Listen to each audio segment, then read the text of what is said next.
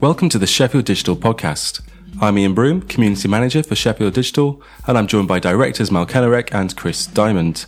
Our guest this episode is Rachel Furler, who's joining us from Google Digital Garage, who recently announced plans to stay in Sheffield until April.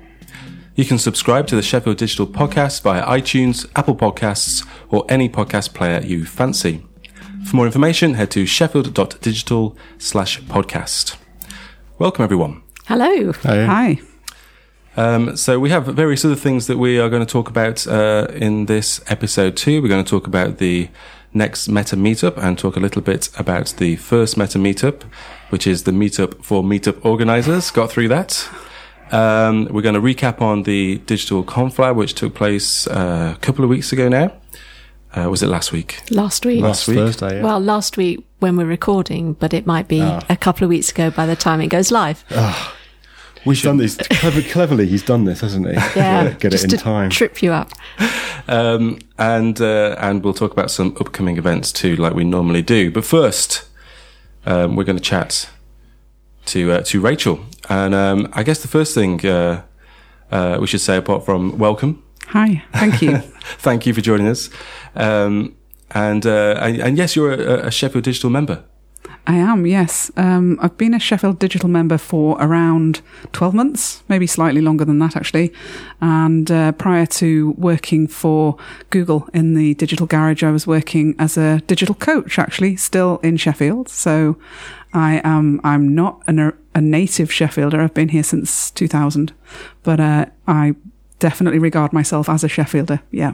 I'm never quite sure when the cut-off point is. I literally had this conversation this morning. Someone said, where are you from? And I started saying, just a little village, like about an hour the other side of Chesterfield. And then I thought, well, I have been here for nearly 18 years. Like, at what point do you come from somewhere? Yeah, at what point do you become, a native? I'd say probably a Sheffield native now, to be honest. Thank you. That feels better. And so how did you get involved with Google and what was the sort of process? We were contacted through LinkedIn, actually received a message from somebody directly through LinkedIn and got into their process following that of a series of telephone interviews. We then did an assessment centre day, which we did down at Workstation.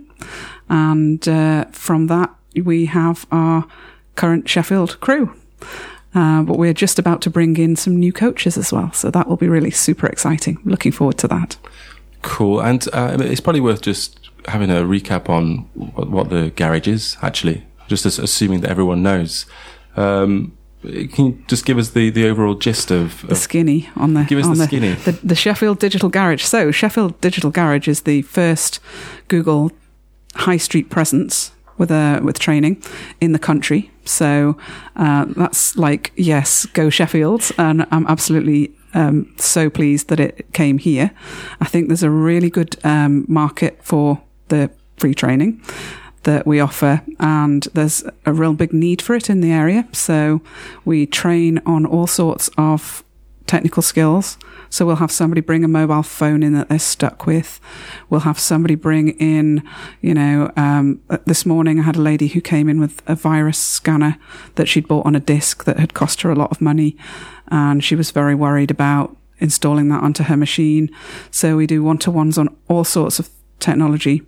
We also run a lot of marketing. So about 2/3 of our staff are marketing background or agency background, digital agency. So we've got some really, really strong skills in those areas.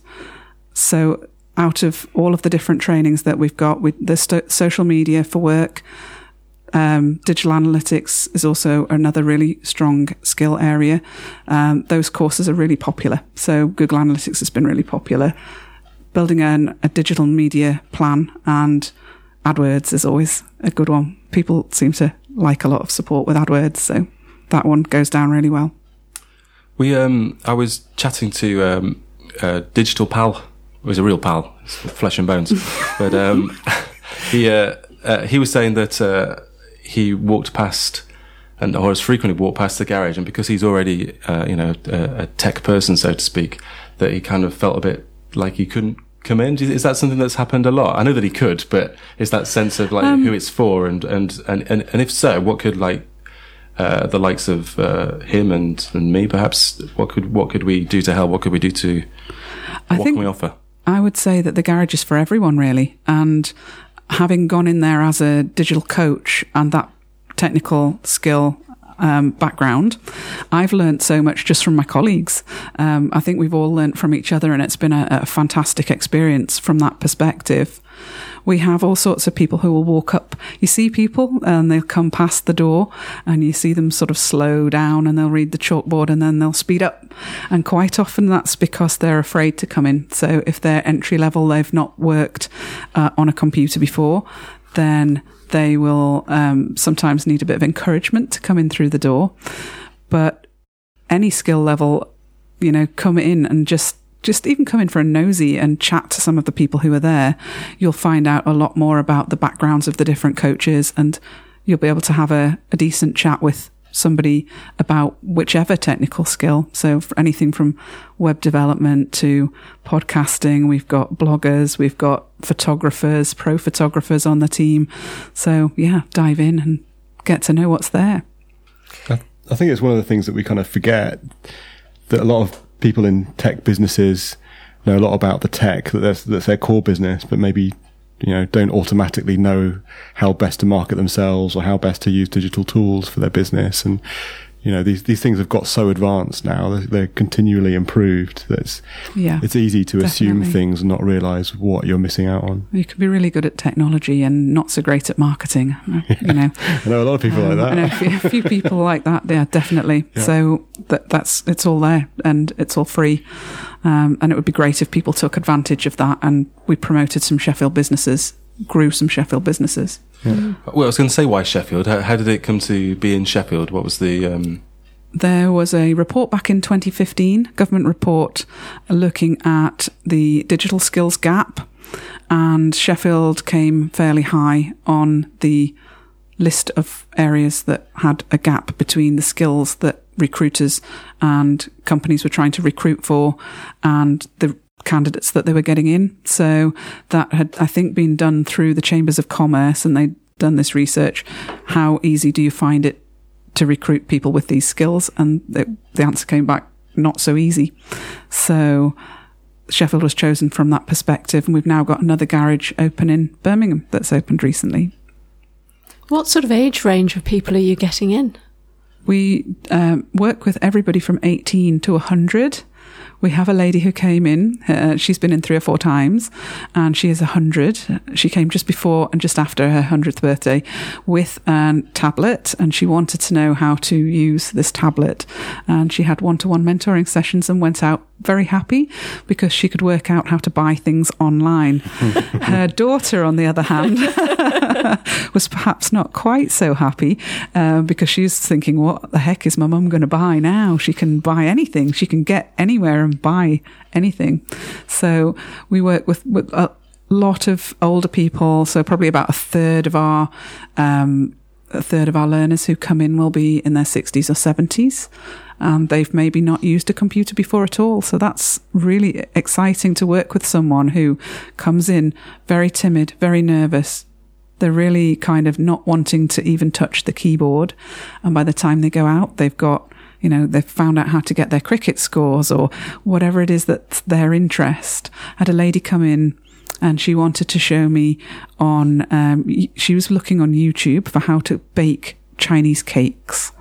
So she then came back around a week later and she brought us cake. And we were like, hey, this is so really, really good. And it's really enjoyable watching somebody go out of the door with a newfound confidence on and a technical skill that's going to stand them in good stead. I've done some digital inclusion stuff, and I was in a co-design workshop recently, and there was a woman, I don't know how old she was, but let's say around 60 maybe, something like that. And she was in the non-tech, she was like a non-techie person, and yet she was wearing an Apple Watch, and her entire medical routine, like her when to take medicines and all that kind of thing was entirely operated by her Apple Watch. She like ran her entire life with the use of an Apple Watch, but didn't consider herself techie at all. So really the idea of getting into tech or using any kind of tech just through function, I think is really interesting. It will solve this problem as opposed to learn an iPad. It's like solve this problem with that. I think you're absolutely right. I think there can be a gap between people's actual skill and their perception of their skill level. I had somebody come in the other day wanting help with Google Analytics, and she said, "Oh well, I'm a beginner at this. You know, I've not been doing it very long. I've been doing it about 6 months," and she knew as much as I could teach her. Really, I was really surprised, and I had to say to her, "You know, I would not class you as a beginner, and I would certainly not probably class you as intermediate user of analytics either. You've done a lot of research and you know a lot of detail here on how to use it." So there can be that gap, a perception gap between where somebody thinks their digital skills are and where they actually are. So can you tell us the story behind the digital bus that appeared? Because I understand that's a first as well. It is. It's really good fun working on the bus, sort of being in a different location all the time. So the bus was brought about because we wanted to get out and reach more widely around Sheffield. And we've been to sort of Doncaster, Barnsley. We're going to... we've been up at Fox House, all over the place, Fox Valley, sorry. The idea being that we can get to areas where people don't traditionally come into the city centre, which is also tend to be the areas where we've got a wider range of digital exclusion. So we're able to go out, speak to people in their local communities, sort of out at Crystal Peaks or anywhere like that, chat to people. It takes them a while to get into the city centre from there, but once they've been on the bus and they've had a coaching, they can then see the value in trekking all the way into town. They then come and book and come and visit us there as well. And is the bus going to go down to Birmingham and travel there, or is it staying here in Sheffield? I have only seen the bus timetable for up until October, and it's all in Sheffield. Excellent. Well, Sheffield City region up until October. I don't know where it's going to go after that, but we'll certainly see what happens. Have you seen quite a difference? You started in April, was it, when it opened? So, and you originally intended to close up at the end of October. And obviously you're staying until next April now, at least. At least until April, yeah. That, so we opened obviously without the bus back in April. Since we brought the bus in, we have definitely seen an uptick in the number of users, the number of people coming in for mentoring. That has obviously been a massive bonus. And because we're now getting good numbers through the store, we have some great case studies. Google have decided to keep the garage open until April, which is fantastic. And we're now running some new courses. Our new courses have been in operation since the last 5 weeks. So we have a 5-week Learn to Code course and a 5-week Start Your Own Business course. Right. So previously to that, we'd only had one-off sessions, but now we've got that bit more time. We're a bit more relaxed. We know that we've got... this next 6 months at least, we can run slightly longer courses, which is working really well. And are you seeing people coming back to do more advanced courses? Yes. What we tend to find is somebody will come maybe for a taught session. So they'll go in the auditorium and they'll listen and they'll think, actually, this is really good, or, you know, I can do more with this. Then we'll encourage them, book a mentoring to implement some of the learning and work with a coach and help them get you started. And then we'll find that they'll maybe come for 5 or 6 weeks in a row, and they'll come for mentoring, maybe another 2 or 3 courses, and then they tend to have launched themselves off into whatever it is they're going to do. So we have learners who've been coming in every week pretty much for the last 6 months, or once a fortnight. I have a gentleman who comes in pretty much every Sunday, who comes with his mobile phone, and he wants me to show him the same few things every time. So it's nice to have that kind of continuity, and he now knows all of our names and will speak to people individually. So yeah. Is it mostly people who are trying to sort of learn the basics and do kind of everyday life tasks, Or is there an element of it where people are trying to get the skills they need to, I don't know, go and get a job in Sheffield, or they want to, you know, start a career in the sector in any way? So I would say that the answer to that depends on the type of course that they've been attracted in by. If they were attracted in by the 5-week Learn to Code, then they're probably going to be interested in doing coding as a career, software development, or going on further down that track. And other learners will be coming in. For example, a lady who came in this morning to do her CV didn't actually want to do the CV. She wanted somebody to do it for her. And so that's, we're switching then into a very soft skills gear. So we're working with someone to encourage them to understand what it is that they need to include in their CV, and also encourage them to actually learn how to use the technology themselves, rather than relying on somebody else to update that document for them. So we get both ends of the spectrum. And when you're coaching, you can literally switch from one to the other within 5 minutes and straight on to the next. So our days are completely different. Every day is new, and every day is a school day. Every day we'll learn something new from somebody. Do you learn a lot about assumption? Are some of your assumptions about what people, how people use things, challenged? And I've found that whenever I've done anything similar, you kind of think that things are obvious. You think that people use things in a certain way, and then you watch someone. I mean, I could talk about my dad for 20 minutes if we want to, but you think things are really simple and straightforward, and then they find problems that you didn't know existed. Yeah, absolutely. Absolutely. I mean, even things like the term click, you know, you can say click on that button, and they're looking at the device for a physical button on the outside, or watching people use different user interfaces is really interesting, because different levels of people will look for certain things. So if you're an intermediate user and you'll recognize certain buttons, you'll look for the play icon, or you'll look for the pause icon, for example, if you're listening to a podcast, and you'll understand what those buttons generally look like. There's kind of a defined sort of pause button. But if you say to somebody who's not used that user interface before, who's maybe not all that familiar, why don't you press the pause button? They'll just look at you and say, well, I have no idea, because none of these actually say the word pause. Yeah, it's a good sort of, it's like a user test, isn't it? Like just constantly user testing. Quite a leveler. Yeah. The press release that you put out, or Google put out on Monday, it was in the paper, the extension was in the paper, so that you're getting 1,000 people a week, or you're training 1,000 people a week, which is a hell of a number, and is surely having a big impact on the city. So does it feel like you're training 1,000 people a week, and is that manic? It can be really busy. It's better when it's busy, because it's, as with all of these things, you know, if you're just sat there and waiting for someone to come in, you're kind of like, okay, what can I do? I'll tidy up. Now what can I do? But then when it gets busy, it's fantastic. It's great to have, for example, on the Start Your Own Business course, the 3rd and 4th cohorts, which are going through now, have, I think 15 and 12 people on them, respectively, which is a really nice course size, particularly when it's new business owners. They're just starting up, and they've got other people in that cohort with them that they're going through the same experience.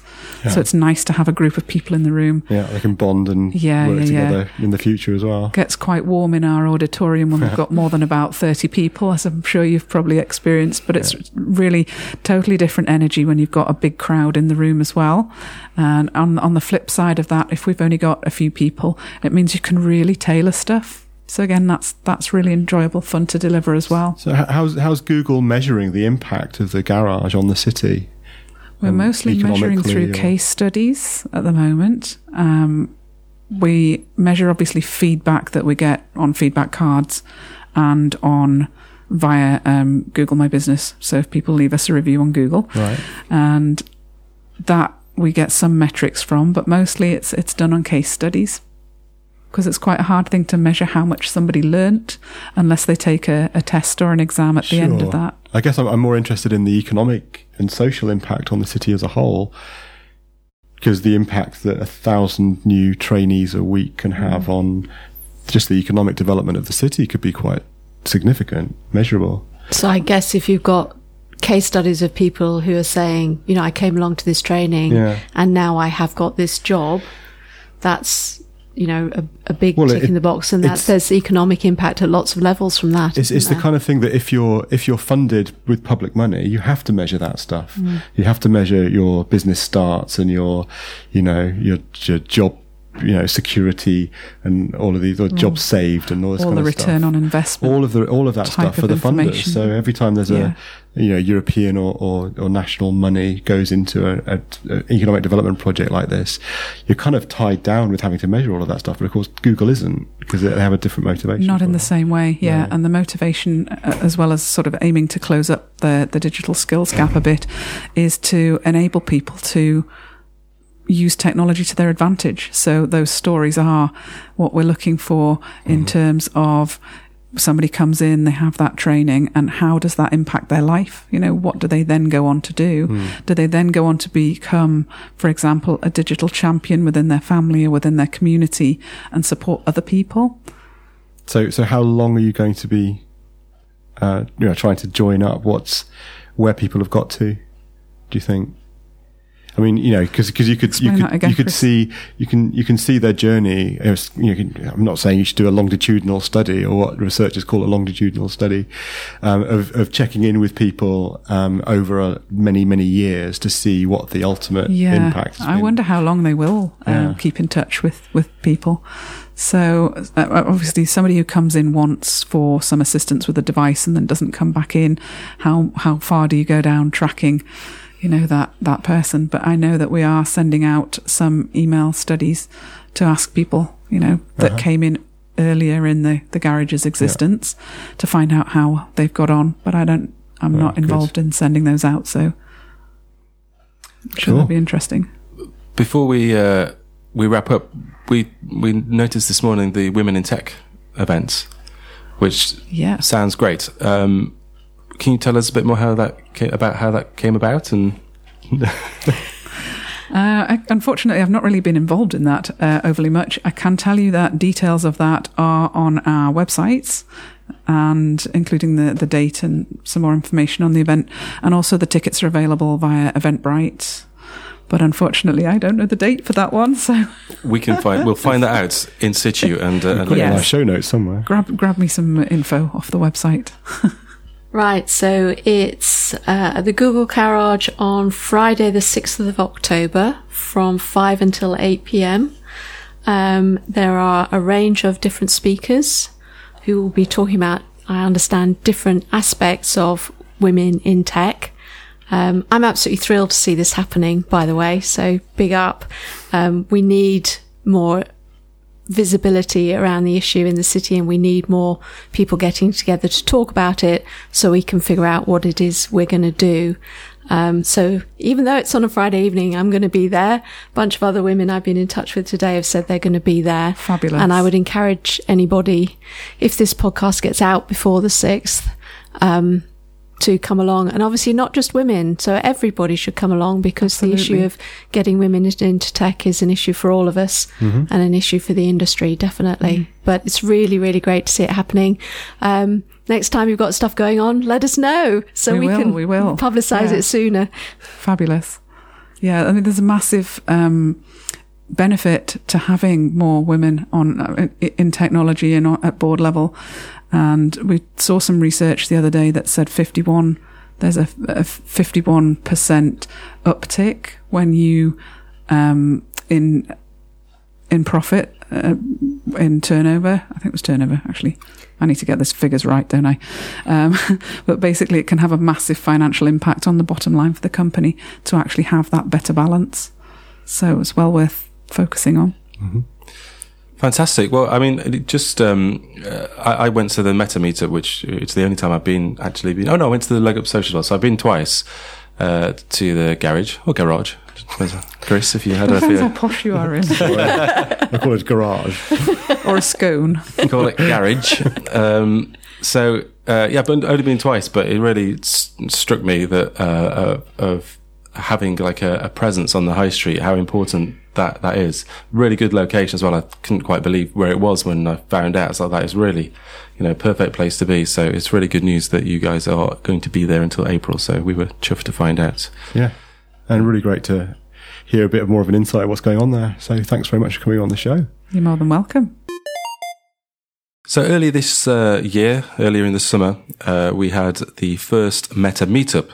I'm going to try and say it again. It's a meetup for people who organise meetups. That's right. And we had a really good turnout. There was lots of people from lots of different events that came along. Mm-hmm. And we've just published a post on the Sheffield Digital site, which I will put a link to in the show notes, talking about some of the outcomes from the event, but also, more importantly, what we're going to do next, what we're going to do for the next one. So, Chris... Yeah. So, I mean, you know, we did the first Meta Meetup back in the beginning of July. As you say, for an event for people who run meetups, a meetup for people who run meetups. And we got a really great turnout. There was over 40 people there who organise events, many of whom had never met before. And it was an opportunity to meet and talk to each other about how to run events and what works and what doesn't work. And then we spent most of the meetup, going from event to event and, finding out, how they operate and where their biggest challenges are. So, you know, do they have challenges finding venues? Would they like help getting more people to go to the event? You know, whatever. We set up a database in Airtable that we shared with everyone, shared through the Meetup channel on our Slack. And it's you know, the database can be populated by anybody who runs an event to put details in. So the event in July was really good to get everybody to meet, but we spent the majority of it, entering information into a database. Which is really useful, and it's been sitting on my list of things to do, to write up that event and to figure out what to do with all of that data. We've spoken to Google a few times, and they've said, you know, when are you doing another one? Because it was really good and we want to support you more. So Google have offered, you know, to support us to do another one. You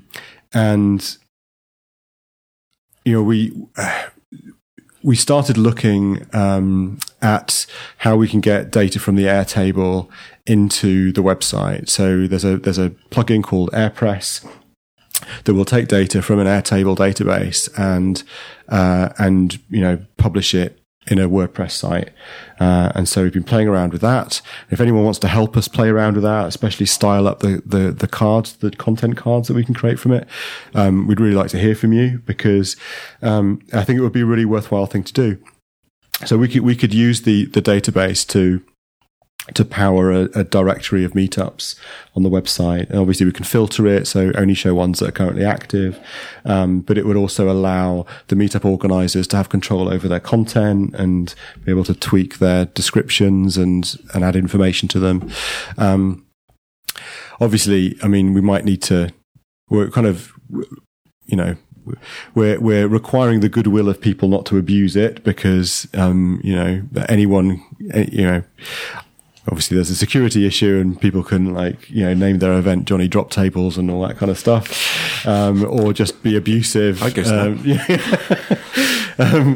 or just, you know, so that there is kind of some issues around that, that we probably need to consider, but it would be nice to solve them, and it would be nice to have a crowdsourced information repository for meetups and be able to promote them more. It's something we get asked for as well.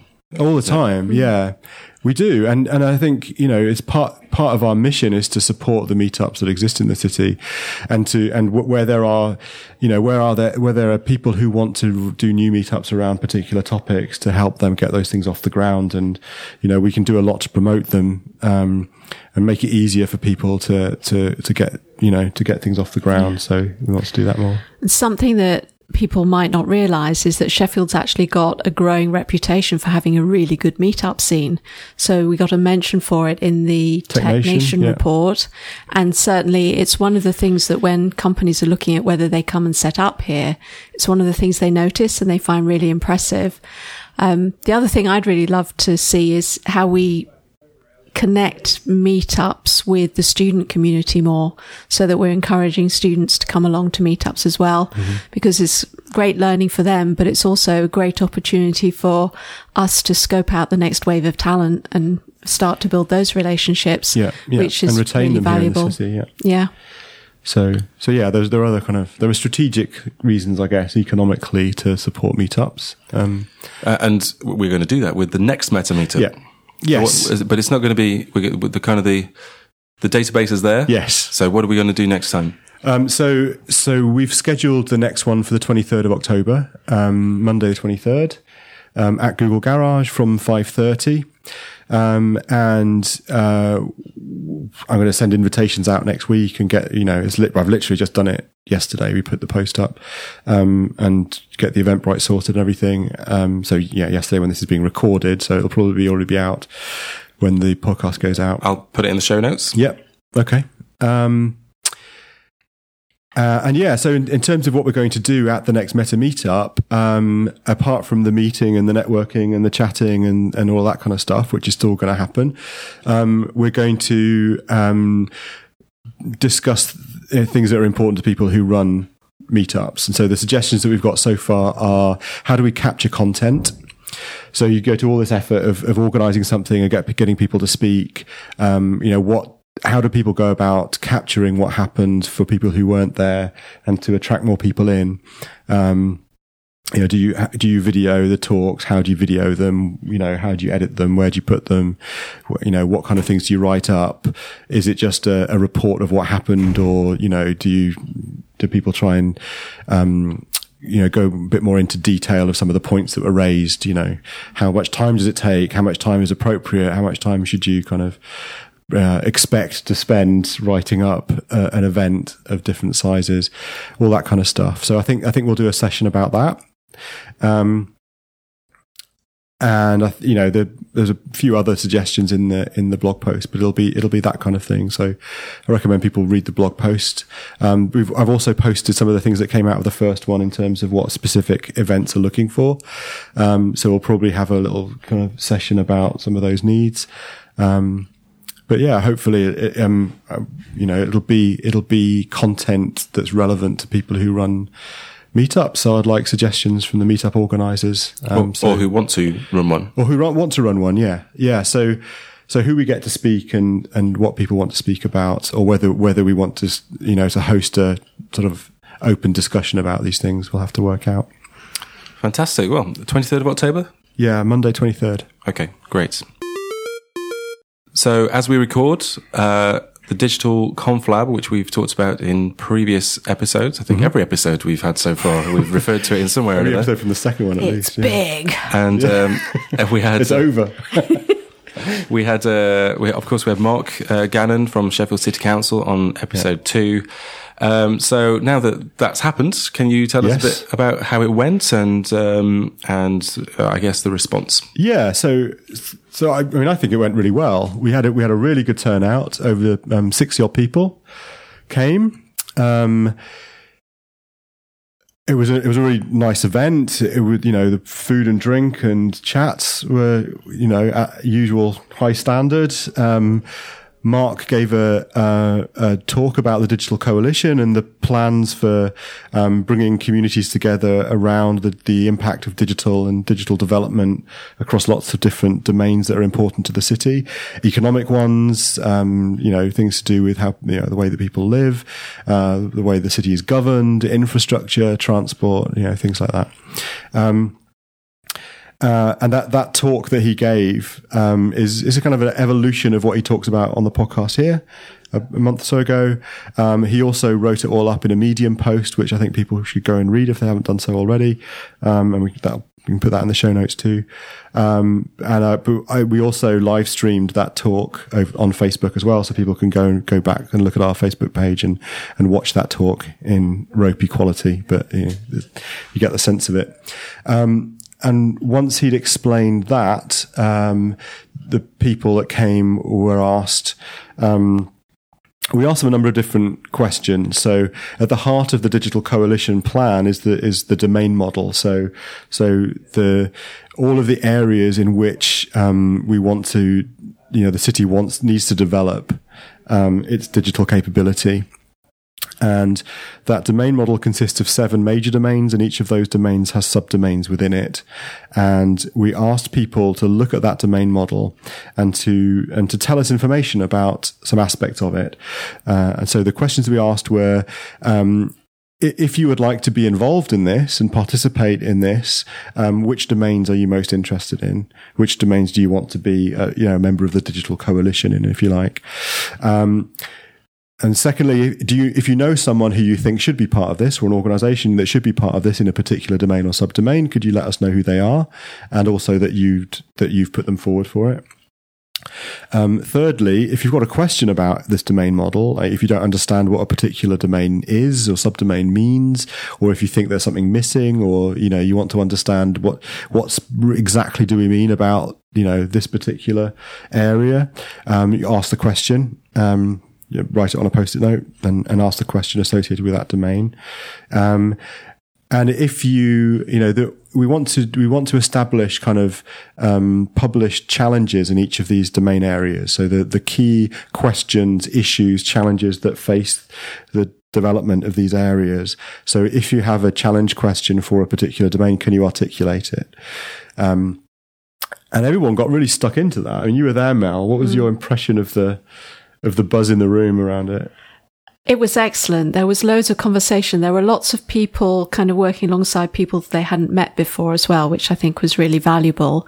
And loads of stuff got captured, and we ended up with sheets of paper all over the floor. There was a lot of paper with post-it notes. Yeah. And the thing for me, which is always the sign of a good event, is that even when the event is officially over, people are still standing around, still having conversations. And you just get the sense that you've kicked off something that's going to have some life to it. Yeah.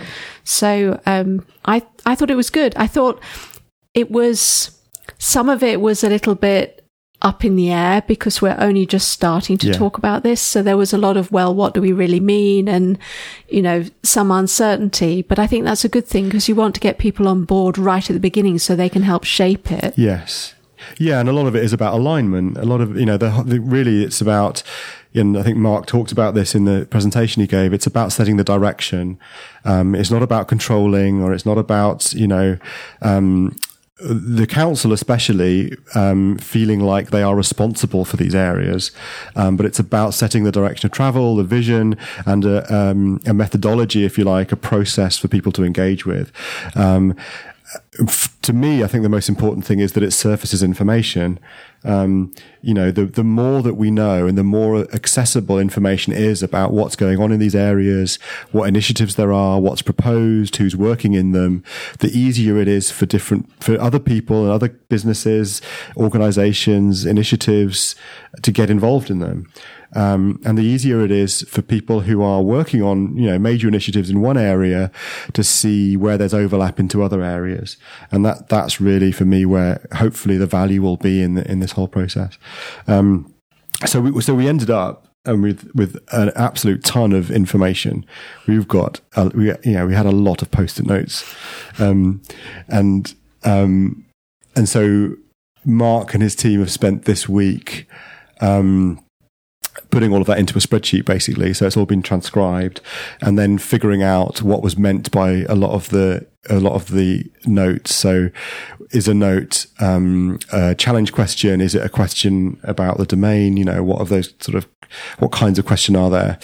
And we're going to continue to go through that and kind of, formalize that essentially. So answer the questions, respond to, record the challenges, and start to populate the list of people who want to be involved in the coalition.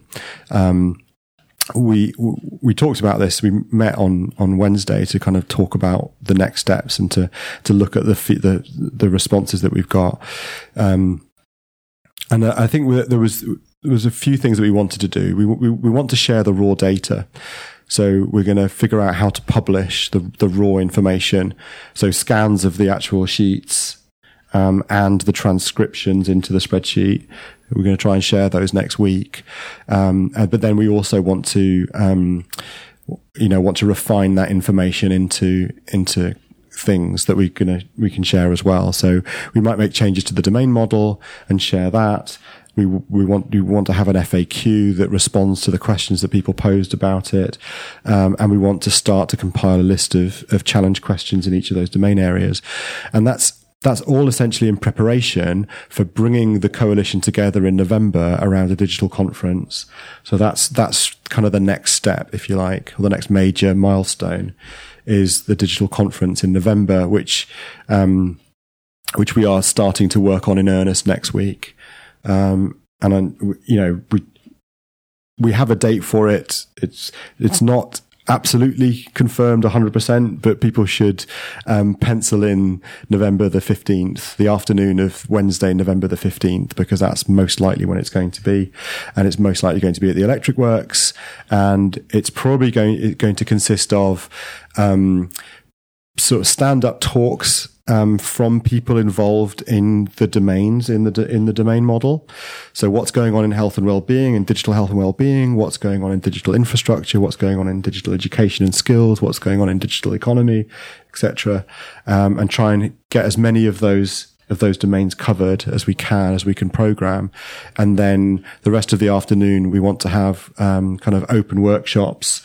So there'll be a workshop space for each of the major domains that we'll make available, and people who are interested or involved in those areas can pick topics to talk about, and invite people in to have those conversations. And so there'll be, you know, 2.5 hours after the main bit of the conference will be an unconference around those domain areas essentially.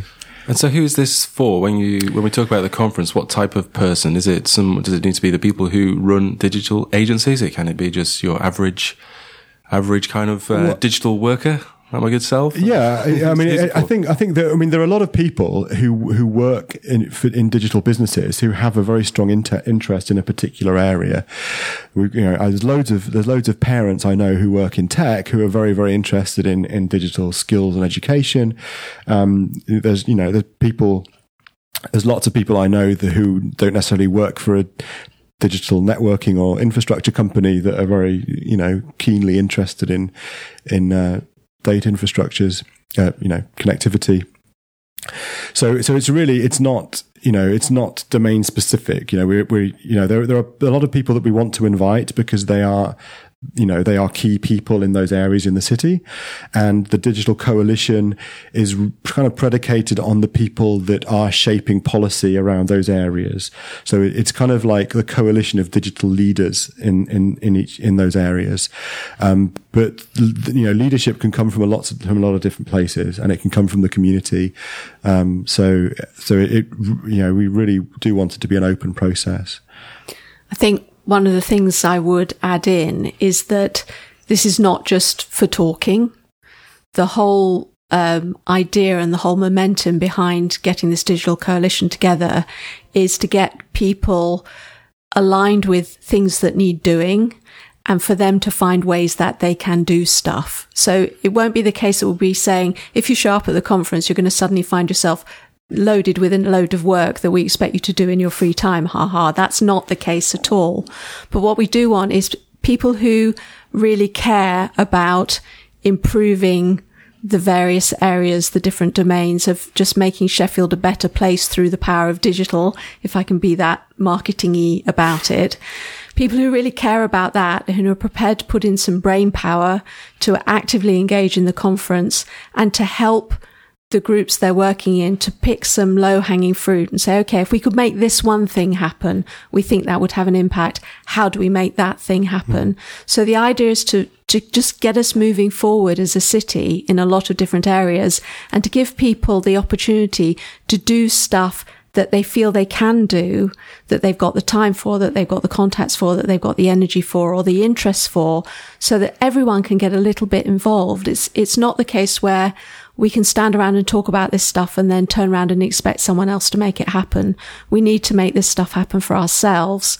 Getting together to talk about it and figure out what needs doing is the first step. Mm. Yeah. And I think, we're expecting that to be, you know, a lot of institutions that are already bought into doing this stuff. I mean, there is already a lot of stuff going on. I think a lot of the stuff that is going on isn't as joined up as it could be, and it's not as well known as it could be. So I guess the hope is that the combination of those two things, an ability to surface what's going on and a community of people who are interested and engaged and can bring more resources and expertise to bear, will bear fruit. It's probably going to take it's going to be a long process. But I think it's a very good start. So, Mal, Sheffield Hallam, I've got some interesting positions available or becoming available soon. Yes, this is hot off the press. Bob Drake, who works at Sheffield Hallam in the ACES department, has got in touch to say that they are looking to recruit associate lecturers, I can say that, to help teach on their courses. The hours are determined by the individual and their circumstances. So Bob says, we have some associate lecturers that teach for an hour a week through to others that have almost a full timetable. It all depends on their availability and the topics they can teach. So at this stage, he would like to gauge interest from the Sheffield Digital community. If there are people out there who are software engineers, software programmers, network engineers, or cybersecurity specialists who would be interested in exploring the idea of doing some associate lecturing at Hallam. And is it specifically those roles, or is it those roles and stuff a bit like it, or is it? So those are the specific ones that Bob's mentioned to me. So I'm sure Bob will be interested in meeting people who've got expertise in other areas. So even if he doesn't need them now, he might need them in the future. He says that the role can be scheduled around your existing job, and it's a fantastic opportunity to teach and learn in an academic environment. So we will put Bob's email address in the show notes, and I'll also be putting stuff up on Slack as well if you want to get in touch with Bob and find out more about that. Marvellous. Speaking of Slack, we have a question which was put on Slack, hence me going for the link. Awesome segue. Thanks. And it's from Cam again from Paper, Cam Spilman. He is our official question asker, I think now. He's done it twice. He's asking about the Channel 4 bid and what's happening with it. And also, is there anything that people in the digital sector can do to help? Hello, Cam. Thank you for your question. That's quite spooky, because I actually was asking the exact same question when I was at Creative Sheffield earlier this week, because it was Creative Sheffield who led the bid. Just to give everyone a bit of background, when we found out that the bid was happening, that's Sheffield Digital, got in touch with Creative Sheffield and said, how can we help? And we went in and had a long chat with them, gave them a lot of background information, gave them some contacts with, for example, some agencies in the city who already do work with Channel 4 who might be able to offer insight. Mm. And I know that one agency in particular did some work to help them shape the bid and put some video content together and that kind of thing. That's all I know. And that's also all the lady I met at Creative Sheffield knew as well. So she promised me that she would go away and talk to the people who've been involved in pulling the bid together to find out what is happening, if anything, and if there is anything more that we can do to help. I don't even know what the time frame is, so I don't know if the bids are all done and dusted now. I don't know when the decision is supposed to happen or anything like that. No, I don't know what the timetable is. I think the bid is in. Mm-hmm. I did read a couple of weeks ago that it was very unlikely that Sheffield was going to be chosen. Bummer. I think it's going to Birmingham, who were always the favourite. So I'm depressed now. Thanks. Sorry. I mean, that may not be true, but there's also talk about Channel 4, different bits of Channel 4 going to different places. So I think there's still a lot of talks going on in London about how it's going to work and be split up. But I mean, also, I was speaking at an event at the Chamber on Wednesday, and I kind of made the point there that the significance of the Channel 4 bid isn't really so much that we get it, but that we were able to submit a serious bid. You know, it's always risky putting bids in like this, and you know there was always a likelihood that we weren't going to get it, but there's a possibility that we could get it, you know. And as I said on Wednesday, you know, in order to be a dark horse, you do have to be a horse. And is that Plato? Forsyth? Zeno, I think. Tarbuck. No, it's me actually. I think that's quite good. It was good. You heard it here first, folks. Well, you know, we were able to pull together information relatively quickly to show that we have some credentials in this area. And I think a few years ago it would have been much harder to pull that information together, and the information wouldn't be as compelling as it is. So, you know, that said, consolation. If you want to get on social media and tweet at Channel 4 and say, "We don't care, come to Sheffield." Anyway, even if it's just we are a horse. Yes, we are a horse, dark or otherwise, but not yet a unicorn. Fantastic. Well, fingers crossed, eh? You never know. Yeah. Well, when I say it's going, you know, that was actually published in the Star, I think. So. Oh, it must be true. Yeah. Just saying. Okay, so we have some events. This is our official events section. So as we record, last night, this week, it was the first Riverside Games Night, which is a new night for, or event for, Sheffield's gamers and game developers and students. And that's run by Sumo Digital. We had a blog post about this on our website. I'll put a link to that in the show notes. Mm-hmm. Do you know how it went? Have we had any feedback? None of it. We weren't able to go, were we? No. Unfortunately, we were all busy. But I did ask Rebecca on Twitter if it went well, and she liked it. I think so. I'm going to assume that she was, you know, maybe too drunk to to comment properly, but. So there isn't. I don't think there's a date for the next one yet, but it looks like it could be. I think I know that there were lots of people went or had got tickets. It seemed like it was going to be quite a popular thing. So hopefully that will continue. Yeah. There is a new meetup series, Experts Talks. I think that we mentioned this in the last episode, and that's on October the 3rd. That may be in the past when you listen to this, but hopefully not. We'll see. But that's going to happen.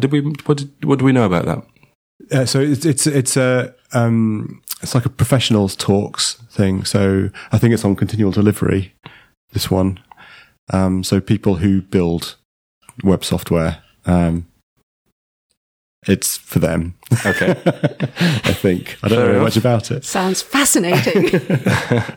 Okay, and then on the 10th of October. Google News gathering and digital storytelling. I thought this looked really good. It looked like a really interesting event. Yeah, so they've got Matt Cook from Google News Labs up at the Google Garage talking about digital journalism and using digital tools to do journalism. Yeah, it does look excellent. I'm really gutted I can't get to it, actually. Yeah, it does look great. I was going to see if I could. I think I'm unavailable too. But never mind, it does look good. So check that one out too.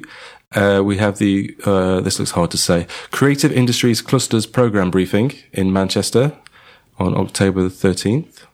Yeah. Do you know about this? Not really, no. Should I? Well, I think there's 80 million quid's worth of support for the creative industries that's being made available in this programme, which starts next year. Right, and I have seen that stuff. There's briefing events all over the country, and the one for our area is in Manchester on Friday the 13th, of course. There's one in Birmingham, there's one in Newcastle, Bristol. Well, I have been sent some information about that, so I will pass it to Ian, the master of all things content, so that he can make it available. Yeah, marvellous. I think I have mentioned it on social media on the bits and pieces, but we can do so again. Been at Sheffield, 30th of October to 1st November. We mentioned that last time. Mm-hmm. That's still happening. It's not been cancelled, as far as I know. Same with the Horasis. Yeah, I did that last time as well, didn't I? I should just edit this bit from last episode, put it in. Horasis China meeting on the 5th of November. Mm-hmm. And then the Maid Festival, which is on the 9th of November. Yeah. Yeah, and the Sheffield Digital Conference on the 15th. Indeed. We always like to say a big thank you and a big up indeed to our new members. And since we last recorded, we have had a new company member. That's Blonde Bear Social. Thank you so much to them for becoming our latest company member. And we have some individual memberships. We have Craig Pickles, Sarah Smith, and Will Hyons. I should really contact these people, don't I? These wonderful, lovely people. So just check that I pronounce. I feel guilty for pronouncing people's names wrong all the time. So thank you to those of you who have signed up, and you can find out more about becoming a Sheffield Digital member on the website, sheffield.digital/memberships. And we need to give a plug to our sponsors too. That's Shorts, North Coders, and maybe others in the near future. Yes, I'll have a couple more to announce next week, which I'm really pleased about. If you want to subscribe to the Sheffield Digital Podcast, and of course you should, then you can find out how to do that again on the website. Go to sheffield.digital/podcast. You can subscribe in iTunes or whichever particular app that you use on your phone, etc.